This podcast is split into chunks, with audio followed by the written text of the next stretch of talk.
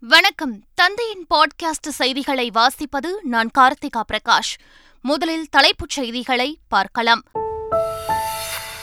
இயற்கை பேரிடரை கண்காணிக்கும் செயற்கைக்கோளுடன் விண்ணில் பாய்ந்தது PSLV C fifty five rocket. Andhra மாநிலம் ஸ்ரீஹரிகோட்டாவில் இருந்து வெற்றிகரமாக ஏவப்பட்டது. பனிரண்டு மணி நேர வேலை மசோதா குறித்து தொழிற்சங்க நிர்வாகிகளுடன் ஆலோசனை. அமைச்சர்கள் மற்றும் தலைமை செயலாளர் தலைமையில் இருபத்தி நான்காம் தேதி கருத்து கேட்பு. மீன ராசியில் இருந்து மேஷ ராசிக்கு இடம்பெயர்ந்தார் குரு பகவான். ஆலங்குடி உள்ளிட்ட குரு பகவான் கோவில்களில் பக்தர்கள் வழிபாடு. ஐபிஎல் தொடரின் முப்பதாவது லீக் போட்டியில் லக்னோ தோல்வி. ஏழு ரன்கள் வித்தியாசத்தில் அபார வெற்றி பெற்றது குஜராத். தமிழகத்தில் பதினைந்து மாவட்டங்களில் இன்று கனமழை பெய்ய வாய்ப்பு. சென்னையில் மிதமான மழை பெய்யும் என வானிலை ஆய்வு மையம் தகவல். இனி விரிவான செய்திகள். சென்னை தலைமை செயலகத்தில் மே இரண்டாம் தேதி மாலை ஐந்து மணியளவில் முதலமைச்சர் மு க ஸ்டாலின் தலைமையில் அமைச்சரவைக் கூட்டம் நடைபெறவுள்ளது. பட்ஜெட்டில் அறிவிக்கப்பட்ட திட்டங்கள் துறை வாரியாக அறிவிக்கப்பட்ட திட்டங்களை செயல்படுத்தும் நடைமுறைகள் குறித்து ஆலோசனை மேற்கொள்ளப்படும் என தகவல் வெளியாகியுள்ளது. ஜனவரி மாதம் நடைபெறவுள்ள முதலீட்டாளர்கள் மாநாடு மூலம் முதலீடுகளை ஈர்க்க அமைச்சர்கள் மற்றும் அதிகாரிகள் வெளிநாட்டு பயணம் குறித்தும் ஆலோசிக்கப்பட உள்ளதாக கூறப்படுகிறது. அடுத்த மாதம் தமிழக முதலமைச்சர் ஸ்டாலின் அமைச்சர்களுடன் வெளிநாடு செல்ல இருப்பதாகவும் அதற்கு அமைச்சரவைக் கூட்டத்தில் ஒப்புதல் அளிக்கப்பட உள்ளதாகவும் தகவல் வெளியாகியுள்ளது. சட்டப்பேரவையில் தாக்கல் செய்யப்பட்ட தொழிலாளர் நலத்துறை மசோதா குறித்து அமைச்சர்கள் முன்னிலையில் தொழிற்சங்கங்களுடன் வரும் இருபத்தி நான்காம் தேதி ஆலோசனைக் கூட்டம் நடைபெறுகிறது. பொதுப்பணித்துறை அமைச்சர் குறு சிறு மற்றும் நடுத்தர தொழில்கள் துறை அமைச்சர் தொழிலாளர் நலன் மற்றும் திறன் மேம்பாட்டுத்துறை அமைச்சர் தலைமை செயலாளர் கூடுதல் தலைமை செயலாளர் மற்றும் தொழிலாளர் நல ஆணையர் முன்னிலையில் தமிழ்நாட்டில் உள்ள முக்கிய தொழிற்சங்கங்களுடன் ஆலோசனைக் கூட்டம் நடைபெறவுள்ளதாக தெரிவிக்கப்பட்டுள்ளது. தொழிலாளர் சட்டத்தை திமுக அரசு உடனடியாக திரும்பப் பெற வேண்டும் என அதிமுக பொதுச் செயலாளர் எடப்பாடி பழனிசாமி வலியுறுத்தியுள்ளார். இதுகுறித்து அவர் வெளியிட்டுள்ள அறிக்கையில் கடந்த இரண்டாயிரத்து இருபதாம் ஆண்டில் மத்திய அரசு தொழிலாளர் வேலை சட்டத்தில் ஒரு திருத்தம் கொண்டு வந்ததாகவும் வாரத்தில் நான்கு நாட்கள் குறைந்தபட்சம் நாற்பத்தெட்டு மணி நேர வேலை மூன்று நாட்கள் விடுமுறை என்பது அந்த சட்டத்தின் ஷரத்து என்றும் குறிப்பிட்டுள்ளார். மாநில அரசு அவர்களின் விருப்பத்திற்கு ஏற்ப இந்த சட்டத்தை நிறைவேற்றிக் கொள்ளலாம் என்றும் தெரிவித்திருந்ததாக எடப்பாடி பழனிசாமி தெரிவித்தார் தெரிவித்துள்ளார். பனிரண்டு மணி நேர வேலைக்கு வழிவகுக்கும் மசோதாவை தமிழக அரசு உடனடியாக திரும்பப் பெற வேண்டும் என கமல்ஹாசனின் மக்கள் நீதிமயம் கட்சி வலியுறுத்தியுள்ளது. இது தொடர்பாக அக்கட்சியின் சார்பில் வெளியிடப்பட்டுள்ள அறிக்கையில் முன்னாள் முதலமைச்சர் கருணாநிதி வேலை நேரத்தை ஆறு மணி நேரமாக குறைக்க வலியுறுத்தினார் என்று தெரிவிக்கப்பட்டுள்ளது. பனிரண்டு மணி நேர வேலை மசோதா தொழிலாளர்களின் உரிமையை பறிக்கும் என்றும் அதில் குறிப்பிடப்பட்டுள்ளது. திமுக தோழமை கட்சிகள் இணைந்து தமிழக முதலமைச்சரை சந்தித்து பனிரண்டு மணி நேர வேலை என்கிற சட்டத்தை திரும்பப் பெற வலியுறுத்த உள்ளதாக விசிக தலைவர் திருமாவளவன் தெரிவித்துள்ளார். தோழமை கட்சிகளின் எதிர்ப்பையும் மீறி இந்த சட்ட மசோதா நிறைவேற்றப்பட்டிருப்பது கடும் அதிர்ச்சியை ஏற்படுத்துகிறது. இந்த நிலைப்பாடு திராவிட முன்னேற்றக் கழகத்தின் தொழிலாளர் நலன்களுக்கான கொள்கைகளுக்கே எதிராக இருப்பது அதிர்ச்சி அளிக்கிறது. தான் பேசியதாக வெளியான இருபத்தாறு நொடி ஆடியோ புனையப்பட்டது என தடயவியல் ஆய்வு முடிவுகளை அமைச்சர் P T R Palanivel Thiagarajan வெளியிட்டுள்ளார். தமிழக நிதியமைச்சர் பழனிவேல் தியாகராஜன் பேசியதாக இருபத்தாறு நொடிகள் கொண்ட ஆடியோ வெளியாகி சர்ச்சையை ஏற்படுத்தியுள்ளது. இதுகுறித்து அமைச்சர் எந்த பதிலும் அளிக்காத நிலையில் விளக்கமளிக்க வேண்டும் என சமூக வலைதளங்களில் பலர் கோரியிருந்தனர். இந்நிலையில் சர்ச்சையை ஏற்படுத்திய அந்த இருபத்தாறு நொடி ஆடியோ புனையப்பட்டது என அமைச்சர் P T R Palanivel Thiagarajan ட்விட்டரில் தெரிவித்துள்ளார். அதில் அந்த ஆடியோவை தடயவியல் ஆய்வுக்கு உட்படுத்தி தனது ஆடியோ புனையப்பட்டுள்ளது என்பதை வட்டமிட்டு காட்டியுள்ளார். மேலும் இந்த ஆடியோ தொடர்பாக சட்ட ரீதியான நடவடிக்கை எடுக்கப்படும் என்றும் திட்டவட்டமாக தெரிவித்துள்ளார். தமிழக தொழில்துறை அமைச்சர் தங்கம் தென்னரசு தலைமையிலான அதிகாரிகள் குழு டென்மார்க் பின்லாந்து ஸ்வீடன் ஆகிய நாடுகளுக்கு அரசுமுறை பயணம் மேற்கொள்கிறது. சென்னையிலிருந்து டென்மார்க் புறப்படும் குழு அந்நாட்டில் செயல்படுத்தப்பட்டு வரும் காற்றாலை தொடர்பான நிறுவனங்களை சந்தித்து தமிழகத்தில் தொழில் தொடங்க அழைப்பு விடுக்கவுள்ளது. பின்னர் பின்லாந்து செல்லும் அக்குழுவினர் நோக்கியோ ஆட்டோமொபைல் எலக்ட்ரானிக் நிறுவனங்களையும் சந்திக்க உள்ளனர். இந்த பயணம் வரும் ஜனவரி மாதம் நடைபெறவுள்ள உலக முதலீட்டாளர் மாநாட்டுக்கான முன்னோட்டமாக இருக்கும் என குழுவினர் தெரிவித்துள்ளனர்.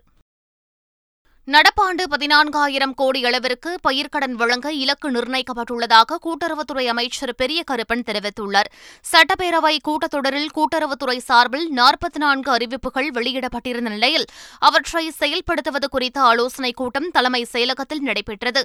இதில் அமைச்சர் பெரிய கருப்பன் மற்றும் கூட்டுறவுத்துறையின் செயலாளர் ராதாகிருஷ்ணன் உள்ளிட்டோர் கலந்து கொண்டனர். பின்னர் செய்தியாளர்களிடம் பேசிய அமைச்சர் கூட்டுறவு வங்கிகளுக்கான தகவல் தொழில்நுட்பங்களை மேம்படுத்த உள்ளதாக கூறினார்.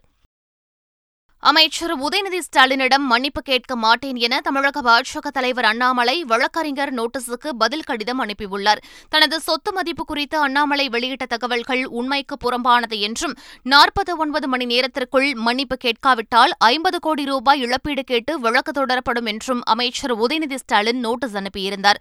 இதற்கு கடிதம் மூலம் பதிலளித்துள்ள அண்ணாமலை அமைச்சர் உதயநிதி ஸ்டாலின் குறித்து பொதுவெளியில் வெளியிட்ட அனைத்து தகவல்களும் உண்மையானவை என தெரிவித்துள்ளார். ஐம்பது கோடி ரூபாய் நஷ்டஈடு கேட்டு வழக்கு தொடர்வதாக உதயநிதி ஸ்டாலின் வெளியிட்ட அறிவிப்பு குரலை அடக்கும் முயற்சி என்றும் அண்ணாமலை கூறியுள்ளார்.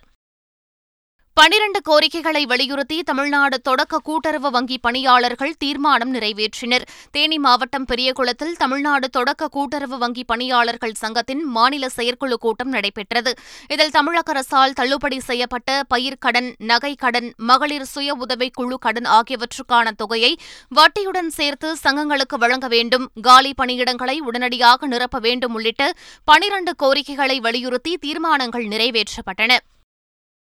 திருச்சியில் ஓபிஎஸ் தரப்பினர் நடத்தும் மாநாட்டில் அதிமுக கொடியை பயன்படுத்த தடை விதிக்க கோரி காவல்துறையில் புகார் மனு அளிக்கப்பட்டுள்ளது.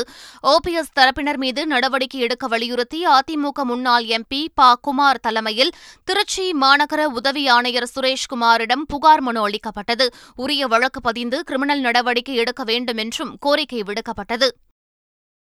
நாற்பது ஆண்டுகளாக அதிமுக சின்னத்தை கையில் பற்றை குத்தி இருப்பதாகவும் இரட்டை இலை இருப்பதால் தன் கையை அறுத்து எடுப்பீர்களா என்றும் முன்னாள் முதலமைச்சர் ஓபிஎஸ்ஸின் ஆதரவாளர் கூப்பா கிருஷ்ணன் ஆவேசமாக கேள்வி எழுப்பியுள்ளார். கையில பச்சை குத்தி இருக்கேன். குத்தி வந்து நாற்பது வருஷம் ஆச்சு. இப்போ அதை அறுத்தறிட்டுமா இல்ல அறுக்க வருவாங்களா யாராவது? என்ன விளையாடுறீங்க? இந்த கட்சியை கண்டுபிடித்தவர் எம்ஜிஆர். அவர் கொடுத்த கொடியை வைத்திருக்கிறோம். இந்த கட்சி உயர்ந்து உயர்ந்து பல்வேறு நிலைகளிலே ஆட்சியிலே அமர்வதற்கு உழைத்தவர் நாங்கள். எங்களுக்கு இல்லாத உரிமை எவருக்கும் கிடையாது. தனி கட்சி தொடங்க வேண்டிய அவசியம் ஓபிஎஸ்க்கு இல்லை எனவும் அந்த அவசியம் எடப்பாடி பழனிசாமிக்கு தான் ஏற்படும் எனவும் தெரிவித்துள்ள ஓபிஎஸ் ஆதரவாளர் மருது அழகராஜ் அதிமுக கொடியை பயன்படுத்தக்கூடாது என எந்த நீதிமன்றமும் கூற முடியாது எனவும் தெரிவித்துள்ளார். அதிமுகவின் திருத்தப்பட்ட விதிகளை ஏற்றுக்கொண்ட தேர்தல் ஆணையத்தின் நடவடிக்கைக்கு எதிராக டெல்லி உயர்நீதிமன்றத்தில் ரிட் மனு தாக்கல் செய்யப்பட்டுள்ளது. அதிமுக அடிப்படை உறுப்பினர்கள் என்ற முறையில் ப. ராம்குமார் ஆதித்தன் கே. சி. சுரேன் பழனிசாமி ஆகிய இருவரும் ரிட் மனுவை தாக்கல் செய்துள்ளனர். அந்த மனுவில் அதிமுக விதிகளில் செய்யப்பட்ட மாற்றங்களை எதிர்த்தும் எடப்பாடி பழனிசாமியை பொதுச் செயலாளராக தேர்வு செய்ததை செல்லாது என அறிவிக்க கோரியும் தாக்கல் செய்த வழக்குகள் நிலுவையில் இருக்கும்போது தாங்கள் அளித்த மனுக்களை தேர்தல் ஆணையம் கருத்தில் கொள்ளவில்லை என்று குறிப்பிட்டுள்ளனர். அண்ணாமலை பல்கலைக்கழகத்தில் நடைபெறும் முறைகேடுகளை கண்காணிக்க கோரிய வழக்கில் தமிழ்நாடு அரசு பதிலளிக்க சென்னை உயர்நீதிமன்றம் உத்தரவிட்டுள்ளது. அண்ணாமலை பல்கலைக்கழகத்தில் பல்கலைக்கழக விதிகளை பின்பற்றாமல் ஆசிரியர்கள் மற்றும் அலுவலர்கள் நியமனம் செய்யப்பட்டுள்ளதாக கூறி சென்னை உயர்நீதிமன்றத்தில் வழக்கு தொடரப்பட்டது. இந்த வழக்கை விசாரித்த பொறுப்பு தலைமை நீதிபதிகள் அமர்வு நான்கு வாரங்களுக்குள் பதிலளிக்க தமிழ்நாடு அரசுக்கு உத்தரவிட்டு விசாரணையை ஒத்திவைத்தது. சாத்தூர் அருகே பட்டாசு ஆலை வெடி விபத்தில் உயிரிழந்த பெண் ஊழியரின் குடும்பத்தினருக்கு மூன்று லட்சம் ரூபாய் நிவாரணம் வழங்க முதலமைச்சர் மு க ஸ்டாலின் உத்தரவிட்டுள்ளார். விருதுநகர் மாவட்டம் மார்க்கநாதபுரம் பட்டாசு ஆலையில் ஏற்பட்ட வெடி விபத்தில் ஜெயசித்ரா என்பவர் உயிரிழந்தார். அவரது மறைவிற்கு இரங்கல் தெரிவித்துள்ள முதலமைச்சர் மு க ஸ்டாலின் உயிரிழந்தவரின் குடும்பத்தினருக்கு முதலமைச்சரின் பொது நிவாரண நிதியிலிருந்து மூன்று லட்சம் ரூபாய் வழங்க உத்தரவிட்டுள்ளார். திருவண்ணாமலையில் உள்ள பருவதமலை அடிவாரத்தில் வைப்பதற்காக ஒரு லட்சத்து எட்டாயிரம் ருத்ராட்சங்களால் உருவான சிவலிங்கம் காஞ்சிபுரத்திலிருந்து ஊர்வலமாக எடுத்துச் செல்லப்பட்டது. திருவண்ணாமலை மாவட்டத்தில் உள்ள பருவதமலையின் அடிவாரத்தில் வைப்பதற்காக காஞ்சிபுரத்தைச் சேர்ந்த பக்தர்கள் சார்பில் ஒரு லட்சத்து எட்டாயிரம் ருத்ராட்சங்கள் கொண்டு சிவலிங்கம் உருவாக்கப்பட்டுள்ளது. இந்த சிவலிங்கம் காஞ்சிபுரத்தின் நான்கு ராஜ வீதிகளிலும் உலா வந்தது. அப்போது திரளான பக்தர்கள் தரிசனம் செய்தனர். பின்னர் அந்த சிவலிங்கம் பருவதமலைக்கு கொண்டு செல்லப்பட்டது. சென்னையில் சுமார் ஆயிரம் ஆண்டுகள் பழமை வாய்ந்த ஐம்பத்தைந்து பழங்கால கரு சிலைகளை சிலை கடத்தல் சிறப்பு பிரிவு போலீசார் கைப்பற்றினர். சென்னை ராஜா அண்ணாமலைபுரத்தில் உள்ள ஒருவரது வீட்டில் சிலை தடுப்பு சிறப்பு பிரிவு அதிகாரிகள் சோதனை மேற்கொண்டனர். சோதனையில் வீட்டில் பதுக்கி வைத்திருந்த ஆயிரம் ஆண்டுகள் பழமை வாய்ந்த ஐம்பத்தைந்து பழங்கால கரு சிலைகளை போலீசார் கைப்பற்றினர். இவைகள் சிலை கடத்தல் மன்னன் தீனதயாளனிடமிருந்து வாங்கப்பட்டதும் அவர் மூலம் கடத்தப்பட்டதும் போலீசாருக்கு தெரியவந்தது. தொடர்ந்து தமிழகத்திலிருந்து ஆஸ்திரேலியாவிற்கு கொண்டு செல்லப்பட்ட சில சிலைகளையும் போலீசார் மீட்டு சென்னை கொண்டு வந்தனர். சிங்கப்பூர் நாட்டின் செயற்கைக்கோள்களை இஸ்ரோ வெற்றிகரமாக விண்ணில் நிலைநிறுத்தியது. ஸ்ரீஹரிகோட்டாவில் உள்ள சதீஷ் தவான் விண்வெளி ஆய்வு மையத்திலிருந்து மதியம் இரண்டு பத்தொன்பது மணிக்கு சீறி பாய்ந்த ராக்கெட் செயற்கைக்கோள்களை வெற்றிகரமாக விண்ணில் நிலைநிறுத்தியது என இஸ்ரோ தெரிவித்துள்ளது. திட்டத்தை வெற்றிகரமாக்கிய விஞ்ஞானிகளுக்கு இஸ்ரோ தலைவர் சோம்நாத் வாழ்த்து தெரிவித்தார். ஆருத்ரா வழக்கில் பொதுமக்களிடமிருந்து முதலீடுகளை பெற்ற இருநூற்று ஐம்பத்தாறு ஏஜென்ட்டுகள் கண்டறியப்பட்டுள்ளனர். ஆருத்ரா விவகாரம் வேகம் எடுத்திருக்கும் நிலையில் இதுவரை நூறு கோடி மதிப்புள்ள வங்கிக் கணக்குகள் ஆறு கோடி பணம் மற்றும் நான்கு கிலோ தங்க நகைகளை கைப்பற்றியிருப்பதாக போலீசார் தெரிவித்துள்ளனர். இதுவரை இருநூற்று ஐம்பத்தாறு ஏஜென்ட்டுகள் கண்டறியப்பட்ட நிலையில் அவர்களின் சொத்துக்களை பறிமுதல் செய்யும் பணிகளில் பொருளாதார குற்றப்பிரிவு போலீசார் இறங்கியுள்ளனர். டெல்லியில் பத்தொன்பது ஆண்டுகளாக வசித்து வந்த அரசு இல்லத்தை காலி செய்த ராகுல் காந்தி உண்மையை பேசுவதற்காக எந்த விலையையும் கொடுக்க தயாராக இருப்பதாக கூறினார். எம்பி பதவி பறிக்கப்பட்டதைத் தொடர்ந்து டெல்லியில் பத்தொன்பது ஆண்டுகளாக வசித்து வந்த அரசு இல்லத்தை காலி செய்த ராகுல் காந்தி சாவியை அதிகாரிகளிடம் ஒப்படைத்தார். அப்போது தாயார் சோனியா காந்தி மற்றும் சகோதரி பிரியங்கா காந்தியும் உடன் இருந்தனர். பின்னர் செய்தியாளர்களிடம் பேசிய ராகுல் காந்தி உண்மையை பேசுவதற்காக எத்தகைய விலையையும் கொடுக்க தயாராக இருப்பதாக கூறினார். இந்நிலையில் அவதூறு வழக்கில் வரும் இருபத்தைந்தாம் தேதி ஆஜராக பாட்னா மாவட்ட நீதிமன்றம் அளித்த சம்மனை ரத்து செய்யக்கோரி பாட்னா உயர்நீதிமன்றத்தில் ராகுல் காந்தி மனு தாக்கல் செய்துள்ளார். கர்நாடகாவில் பாஜக பெரும்பான்மையுடன் ஆட்சியை பிடிக்கும் என மத்திய உள்துறை அமைச்சர் அமித் ஷா தெரிவித்துள்ளார். கர்நாடக தேர்தல் தொடர்பான தனியார் தொலைக்காட்சி நிகழ்ச்சியில் பேசிய அமித் ஷா ஜெகதீஷ் ஷெட்டர் இணைந்ததால் தேர்தலில் வெற்றி பெறுவோம் என்று காங்கிரஸ் நினைத்தால் அவர்களால் தனித்து வெற்றி பெற முடியாது என்பதை ஒப்புக்கொள்கிறார்கள் என்றார்.